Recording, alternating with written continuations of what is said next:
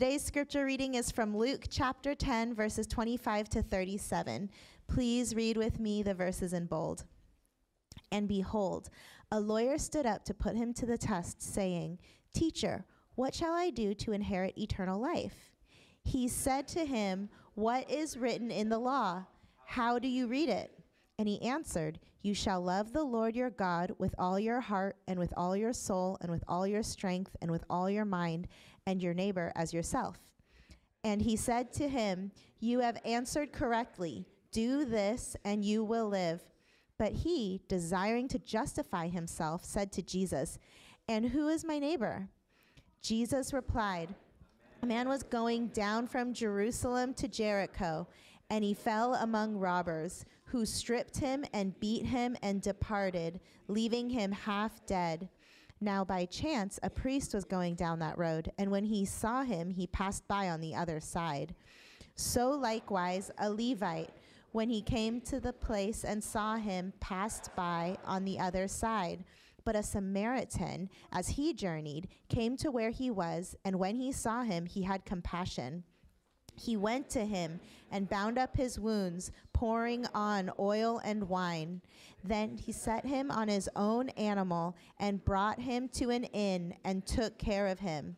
And the next day he took out two denarii and gave them to the innkeeper, saying, Take care of him, and whatever more you spend, I will repay you when I come back. Which of these three do you think proved to be a neighbor to the man who fell among the robbers? He said, The one who showed him mercy. And Jesus said to him, You go and do likewise. This is the word of the Lord. Thanks be to God. Good morning, Grace Sacramento. Good morning.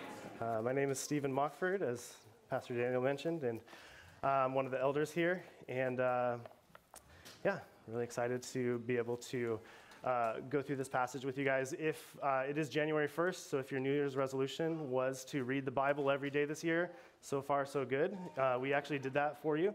Um, but yeah, we're going to be looking at this passage together and uh, exploring. Um, what Jesus has to say, not only to this lawyer, but also to us this morning.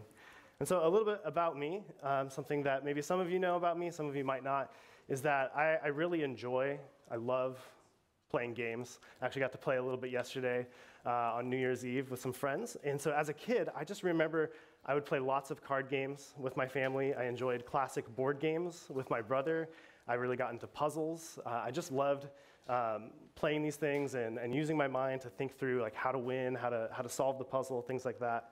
And so oftentimes when, for my family, things like Christmas, things like New Year's were actually, is a time, even after we, my brother and I had grown up and left home, when we were back home, it's like, okay, well, we got to make sure that we play cards tonight. One of these nights is going to be just playing cards. Uh, and so it was just a time to look forward to get together with others and to play. And so, even now as an adult, I still enjoy playing cards. I enjoy word games. I like board games. But really, my favorite games always involve strategy. I love trying to think several moves ahead, trying to infer what my opponent is going to do, and trying to find a sneaky way to win before they even realize that I was going to do that. Now, strangely, I don't enjoy chess, which feels like that would like check all those boxes, but I don't. But uh, I do enjoy strategy games. But I will say, games also bring out my competitive side. Uh, because I love playing games, but I also hate losing. Uh, when I was little, it was not uncommon for our family game nights to end in tears because, you know, I didn't really know how to play or I couldn't hold all the cards in my small hands or uh, whatever it was. And, uh, and so things would go wrong and I would end up in tears. And honestly, yeah, even now, as an adult, I don't, I don't generally cry at the end of games. Um, but I, I do often, I am tempted to just replay games in my head after I lose and thinking, you know, what did I do wrong? Is there something that if I could just redo that one move, would that have made a difference? Um, maybe it was, you know, it's usually the card's fault. I just didn't, wasn't getting good cards, or maybe, uh, you know, we're playing game with dice and you know, it just wasn't rolling the way it should have. Statistically, I should have won. And so I think through all the reasons why uh, I really, I should have won. Um, also, over games of cards, usually when I lose, uh, I've said some pretty unkind things uh, to others over a simple game. That's maybe not as funny. Uh, but honestly, it wasn't until I was married that I started to realize just how self centered I was uh, when it came uh, to games. And so one night early on in our marriage, Sam and I were, we had some friends over to play games, and we were cleaning up, and, um, and I was thinking through, you know, I had lost, so I was thinking through, like, what, did I, what did I do? What, what could I have done differently? I could just do, undo like a couple moves. And I was just thinking out loud about uh, the choices that I made and how maybe if I just done this different, maybe I would have beaten Sam. And uh, at that point, she stopped cleaning and she looked at me and said, Why can't you just be happy that I won? Now, I assume that not everyone here is as into games as I am. Uh, but I wonder if you can identify with that scenario, whether it's a game or a hobby that you're into, a relationship that you're invested in, the work that you do. Is there something that you have found yourself so wrapped up in your interests that you actually, it actually hurts others? Have you ever been so out to prove yourself that you couldn't take joy in someone else's accomplishments? Have you ever been so self absorbed that you missed opportunities to love and to bless and serve others? I think we've all found ourselves there before. And so, as we look at Luke 10 this morning, we find a lawyer who's in the same boat. He comes with his own plans to trap Jesus, uh, trap Jesus in his words, and to prove himself or to justify himself as a good person. But Jesus uses the now famous parable of the Good Samaritan to expose the self centeredness and the lack of compassion in the lawyer's life, and to show him what it truly means to love others and to put their interests before his own. Only through Christ can we be freed from the trap of justifying ourselves and freely and freed to truly love God and love everyone as neighbors, including our enemies. So let's look at this in context. Uh, we find ourselves this morning in Luke chapter 10.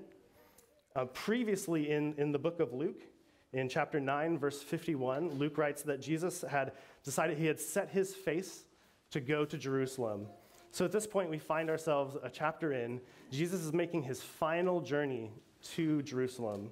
He's already foretold twice that he will die there. He knows that he is going to the cross. And knowing that his death is on the horizon, he knows that his time with his disciples is short. And so Last week, I think Pastor Daniel talked a little bit about a bucket list. I wonder if Luke's, uh, this narrative of Jesus traveling to Jerusalem is, in a sense, Jesus' bucket list with the disciples. These are, in many ways, Luke records uh, some of the most powerful teachings of Jesus, some of the most famous teachings of Jesus, and some of his most famous uh, miracles and acts. And these are the things that he wanted to do, wanted to pass on to the disciples uh, before he went to the cross. And so in Luke 10, we find ourselves with a lawyer coming to test Jesus in verse 25. Now, this is not a lawyer in the sense that we may think of today, like an attorney. Uh, this is more of a, a teacher of the law. Uh, you can think of it like a biblical scholar, someone who's very familiar with the Old Testament or the Hebrew scriptures. And so he has come to test Jesus in the sense of he's, he's kind of set a trap. Uh, he wants to know will Jesus, all the things he's been saying and teaching, Will he actually honor the Mosaic law? Will, will, he, will he honor the teachings passed down by Moses? How will he answer my question? But instead, we find that Jesus tests him and turns the tables on him, which is not very uh, uncommon with Jesus. So, in, in fact, Jesus asks him to summarize the Old Testament law. And, he, and the lawyer does so looking at two principles. In uh, verse 27, he uses two principles to summarize the entire Old Testament law. Right? He says we are called to love God with everything that we have, and we are called to love our neighbor as ourselves. We are called to love the people that God made in his own image. So, oftentimes, in, back in that day and even today, uh, believers have, have used those two principles as really, it is a summary of the Ten Commandments and of the Old Testament law. And so, Jesus says that this is the kind of life that leads to eternal life. We see that in verse 28. But the key to this interaction, to really understand what's going on in this story and to understand Jesus' response to the lawyer comes in verse 29. The lawyer is seeking to justify himself. You see, if uh, eternal life is earned by perfectly loving God with everything that we have and loving our neighbor, then he realizes that he falls short of this test. He fails it. No one can do that. And so, as a, as a lawyer, he's thinking maybe there are some legal loopholes that maybe allow us to limit our love or who is our neighbor. And so he asks a simple question Who is my neighbor? And Jesus answers with a parable in verses 30 through 35, which many commentators point out is actually his indirect way of showing the lawyer that he's actually asking the wrong question. And this is clear in two things that we're going to look at this morning. First, it's clear in what Jesus does with the parable, and second, in what he says in the parable. So, first, let's look at what Jesus does. In the parable of the Good Samaritan, Jesus gives an expansive and costly picture of what neighbor love looks like. At first, his story is actually quite relatable and unsurprising in, in that uh, context. And so, for uh, people of Jesus' time, uh, people living in Israel, for the Jews, this would have been a, a very um, understandable scenario. The road from Jerusalem to Jericho was commonly traveled, so this man sets out on a journey. Many people set out on journeys, travel this road. It's also a road that in that time was known for its dangers, that there were rocky outcroppings, twists and turns in the mountains that were uh, great places for people to lie in wait, for robbers to, lie, uh, to set ambushes, to, uh, to rob people. And that's exactly what happens to the man, right? He's traveling along the road and he, he is assaulted, he is robbed, and left for dead. So at this point, there's really nothing surprising in Jesus' story for the lawyer. Next, we see two men walk by, a priest and a Levi, Levite. They pass by. Now, there's lots of speculation over the years about their motives. Maybe they had important business to do. They're you know important religious people, so maybe they had somewhere to be, some special purpose. Uh, but really, Jesus doesn't give us give us the answer. He just says they see and they pass by on the other side of the road. Still, some say this might not necessarily be surprising to the lawyer he's not a priest or a Levite. That's kind of, there's like the different religious tribes in, of the Jews in that day. And so he's more in line with the Pharisees and the other teachers of the law. And so he might think, well, of course, you know, a priest and a Levite, they're not going to help. But he's waiting for the lawyer to show up next. And that is where the, Jesus kind of uh, makes a shocking twist in the story because it's not a lawyer or a Pharisee who arrives, maybe one of this man's own tribe, to come help the man, but a Samaritan, an enemy now, for us, this is a bit of a, a cultural disconnect. Um, to understand the, the relationship between Jews and Samaritans at this time. Uh, the Samaritans were, uh, at that time, by Jews, they were called half breeds uh, because they were people from Israel who had intermarried uh, during the exile. Uh, Assyria had placed other people within the borders of Israel, and a lot of the Israelites had uh, been forced to move elsewhere. And so there had been intermarriage, there had been kind of a mixing of religions to the point where Samaritans kept part of the Old Testament. They kept the five books of Moses, but they had made some changes. Uh, they had different uh, pract- worship practices, cultic practices that, that differed from the Jews, differed from uh, the Old Testament uh, as given by Moses. And so, for, for many Jews, Samaritans were, in a sense, shame, very shameful, a disgrace that they had taken uh, something that God had given them and, and altered it. And so, even actually, as Jesus is telling the story, previously in Luke 9, Jesus had actually been rejected by a Samaritan village that he had passed by. He wanted to stop to teach, but because he was a Jew, they did not let him in. And so, this kind of animosity, though we might not, you know, be familiar with, the, with, these, uh, with this scenario, this is something that would have really stood out to the lawyer. Why is this Samaritan coming in? And why is he the one that's helping? And so, this twist kind of comes in the parable a little bit like a punchline to a joke, right? It's a bit unexpected. You thought it was going somewhere else. It's a bit disturbing to the lawyer. See, this is a person who never could be a neighbor, but he's the one who actually displays neighbor, neighbor love, which is clear the, uh, by the lawyer's answer in verse 37.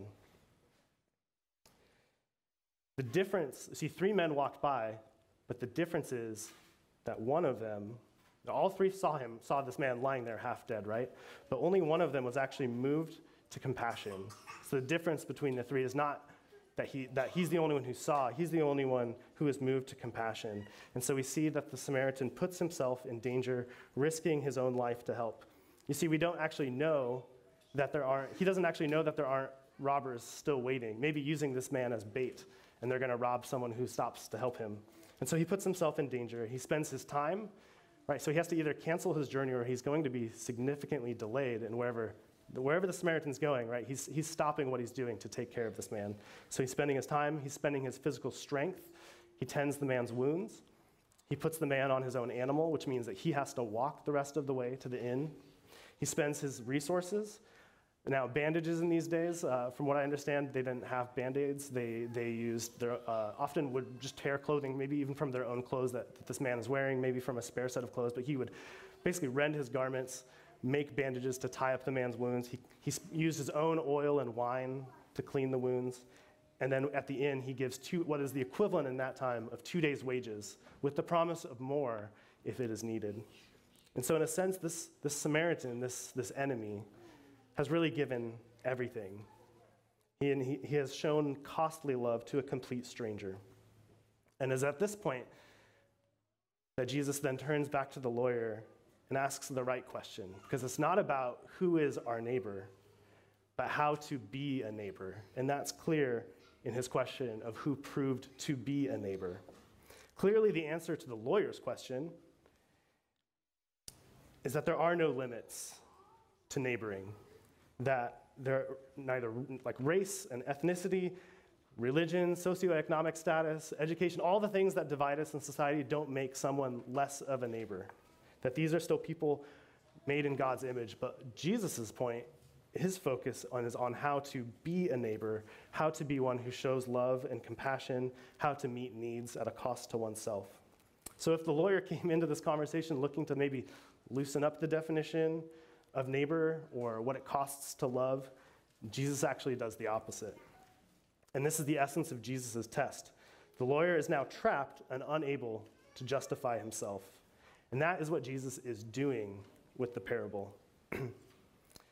what he's doing is this is an example of what theologians like John Calvin call the second use of the law. You see, the Old Testament law, the Mosaic law in the Hebrew scriptures, uh, theologians talk about how there are three different ways that you can use the laws. The first use is that the Old Testament law can be applied to help keep civil order. Generally, most societies recognize, right, that murder and stealing is not beneficial. And so there are lots of things in the Old Testament law that is actually just applicable to kind of maintaining order. But the second use of the law, what Jesus is doing here, is using the high standards of the Old Testament law as a mirror to reveal how, how short we fall of how God has called us to live. And so the second use of the law was when we compare our lives to God's standards, that we discover that none of us live consistent, perfect, or wholehearted moral lives. the law exposes our sin. And this can be seen in, in throughout the Bible. Uh, there are examples of it being used in different ways like this. Uh, one example in Romans 3, uh, 19 through 20, Paul writes, now we know that whatever the law says, it speaks to those who are under the law, so that every mouth may be stopped and the whole world may be held accountable to God. For by works of the law, no human being will be justified in his sight, since through the law comes knowledge of sin. You see, we fail to do the things that God has commanded us to do, and the law exposes us to that. Sometimes we purposely go and do things that we know that we ought not do. We pursue the wrong goals. We chase after self centered interests. Sometimes we do the right thing, but we do it for selfish motives to look good. We do it begrudgingly because we have to, rather than out of love and compassion, like what Jesus is illustrating for us here in the parable of the Good Samaritan. And so, while we might, like the lawyer, think of ourselves as good people, it is actually only when we limit the definition of things like love or neighbor. So, Jesus' teaching here actually smashes the lawyer's delusions of self justification. And if we're honest, for us here this morning, ours too. An example of this in my own life is uh, I, I, really dislike, I mean, this is probably true for most people, but I really dislike being interrupted, and it's probably something you can relate to. But when I'm busy at, with work or something I'm focused on, um, I really don't like to have to stop or to lose like my train of thought.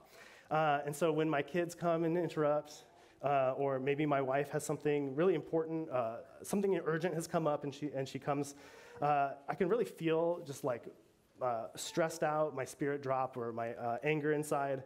Um, yeah, every time in 2020 that I had my blood pressure taken, it was, it was really high working from home. Uh, I don't like being interrupted.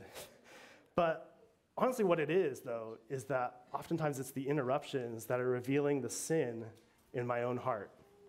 And that I am tempted. It's revealing that I'm tempted to justify myself by my work and by my productivity. So I feel like I need to get things done, and people get in the way. it's, it's actually become kind of a, a bit of a joke around our, our, kitchen table because at dinner, oftentimes we do uh, highs and lows as a family at the end of the day. You know, what was something you liked from the day, things, was something that was hard. And uh, I didn't realize I was doing this until one day Sam was like, Let me guess, Stephen, uh, was your high that you got a lot of stuff done, but your low is that you didn't get everything done that you thought you would get done today? And that's honestly what I was thinking. And I didn't realize how often I say that. a lot of nights it's like, well, I, I, got these things done, and you know, there's this other thing that I didn't get to, or this, this other thing came up that was really urgent, so I'm glad I got to take care of that, but I, you know, I, I'll have to do that tomorrow. And I said that so often that I, I think what it reveals is that um, it's really, I can find my self justification of, of my day, of my, how I'm spending my life in the things that I get done and in my productivity. And the funny thing is, uh, I'm pretty rude when I get interrupted at times. And so my productivity is not, my self justification is not making me a better neighbor.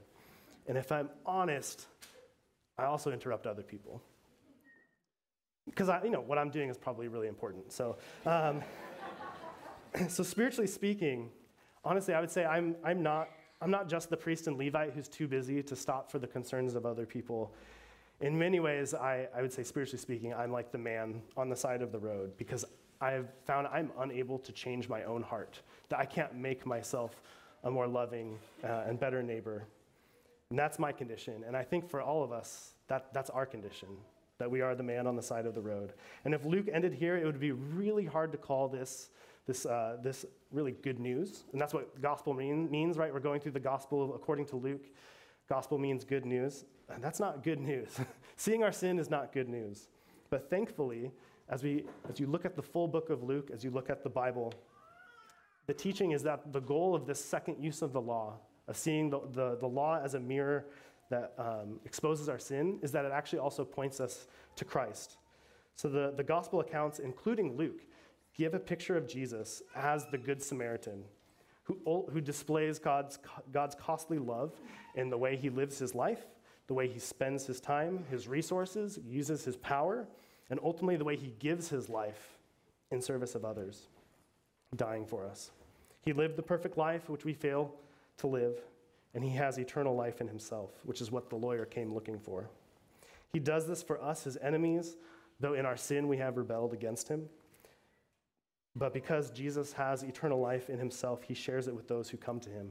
We cannot justify ourselves enough to earn life with God. We must come to Christ who can give it. One commentator, uh, Philip Ryken, even notes the hint of this fact in the lawyer's own question, which somehow he misses out on. In, in verse 25, if you'll remember, he asks what he must do to inherit eternal life, which is kind of a funny question because inheritances, inheritances generally aren't earned, right? It's something that's given to you as a gift. And yet he's asking how to earn it. And Jesus is pointing out that it can't be earned. Instead, that we, like the lawyer, are pointed to our need for Christ's perfect life lived on our behalf his atoning death died in our place for our sin, and his resurrection life offered to those who come in faith, recognizing that we cannot earn it ourselves. So, the parable of the Good Samaritan points us to Christ so we can experience freedom from the burden of having to justify ourselves. Christ is the one who justifies us. So, we all come in here at different points this morning, uh, maybe different points of our spiritual journeys. And if, if any of you are here and, and, you're not a follower of Jesus, we're so glad that you're here and that you're seeking answers with us and learning with us about, uh, about the person of Jesus as we go through Luke. But if you're in this room and you're a Christian or not a Christian, the reality is that if you are looking to your own actions or morals to justify yourself, to be a good enough person before God, this text is pointing out the fact that that task is futile. The solution to our inadequacy is the same either way, is to trust in Christ, who is both just and the justifier of us. So you will never experience freedom from the weight on your shoulders until you experience the forgiveness and acceptance that comes from his grace alone.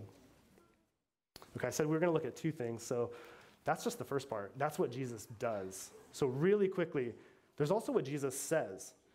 What Jesus does with the parable is to show the lawyer and us our need for a Savior, but Jesus certainly doesn't mean less than what he says. It would be really easy to end the sermon here and just say, Great, we all need Jesus, and then we'll just move on with the service. But once we realize that our project for self justification is a dead end, we can easily stop there. But this is only the first part of the good news of Jesus.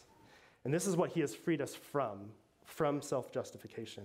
However, to do justice to what Jesus is saying here in the text, we must recognize that he has also freed us to something. To, we are now free in Christ to live as we ought to. Twice, Jesus has actually left room in this passage for a command to do something. We see that in verses 28 and uh, 37, right? The, it's not that the ethical life is un, unimportant to Jesus. And as his followers, we are actually still called to love God and to love neighbor. We can't just say, well, I can't, and, and that's that. But we're still called to that. However, it is not done to justify ourselves before God, to try and prove that we are good people. It's actually an over, out of an overflow of God's love and acceptance of us that flows through us in service for others. Going back to the, uh, the uses of the Old Testament law, I had mentioned there are three uses, but I, I don't know if you noticed, I only gave you two. But there's, there is a third use of the law, and that is it acts as a guide to the Christian life, pointing out the way that we, now that we are in relationship with God, how do we live in that relationship. Jesus is not only the perfect neighbor, but he actually is at work in our lives, making us, transforming us to be neighbors to others. And so uh, the Apostle Paul in 2 Corinthians 5 14 through 15, he writes of this too, as he writes of his own service to others. He says, For the love of Christ controls us, because we have concluded this, that one has died for all, therefore all have died. And he died for all, that those who live might no longer live for themselves, but for him who for their sake died and was raised. So, what we see here is that the Christian life really, we, we are to be um, spurred on by God's, God's love. We don't earn God's love, but as God loves us and as God accepts us, that the love of Christ controls us. It impels us to act, to actually serve others, that we stop living for ourselves. We recognize that we have been and that we need rescuing from that. But actually, it frees us to live for God and to bless those He made. So we cannot live the Christian life by our own strength. We need God, Christ's love and power to love in more than a finite way, and especially to love people like our enemies. We experience His love when we receive the gospel message, and the Spirit makes His home in us, giving us new power because we have been shown mercy, now we can be ones who show mercy. So, an illustration of this that we've experienced our, for our family is when we moved here to Sacramento about three and a half years ago, we were moving from overseas. It was a very hard transition for us, very sudden. Uh, and some friends actually gifted us with some free counseling, um, some marriage counseling, and even just could meet with the counselor one on one as well. And if you've ever gone to counseling, it's, it's not cheap. Um, but we were going through a hard transition. And so for our friends, they reached out because for them, they had reached a point in their marriage where things were really tough and they needed help. And so they had started going to counseling, but they actually, it was really helping, but they couldn't afford to keep going. And so someone saw that need and said, Keep going to counseling, send me the bill, I will pay for that. And so they were able to continue to go to counseling. Their marriage is in a much better spot. And um, and they were so blessed by that that they decided as a couple that in the future, if they knew other people who could really benefit from that but couldn't afford it, that they would cover that. And so when they heard that we were coming, coming from overseas, that we were going through a hard transition, they said that they wanted to gift us with that same gift that they had been giving, given. And so because they had received grace and mercy, they were eager to show it to others, even at a cost to themselves. So now, as Christians, our lives are characterized uh, by his work, or they are to be characterized by his work in us, making us, Jesus making us into better and better neighbors who love God and love others. Because only in Christ can we find the resources to truly love unconditionally, extravagantly, sacrificially, even loving those who are our enemies. So the parable of the Good Samaritan points us to Christ so we can experience freedom to truly love our neighbors with compassion. So I want to ask you this morning what opportunities has the Lord given you to go and to do likewise?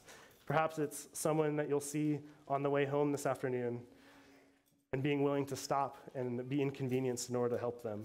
Perhaps it's seeking a way to bless an actual neighbor, the one that annoys you, and finding a way to, to bless them. Or maybe it's active, actively trying to bring healing in areas of personal or societal brokenness that you see around you, crossing cultures, crossing those things that divide us from others, and saying, How can I love this person because they are my neighbor? How will you take steps of faith to obey this call to love others this week while trusting that it is Christ? He is the one he is, who's working in and through you. In summary, what Jesus does and says through the parable of the Good Samaritan teaches us about two aspects of how he saves us. Only through Christ can we be freed from the trap of justifying ourselves and freed to truly love God and love everyone as neighbors, including our enemies.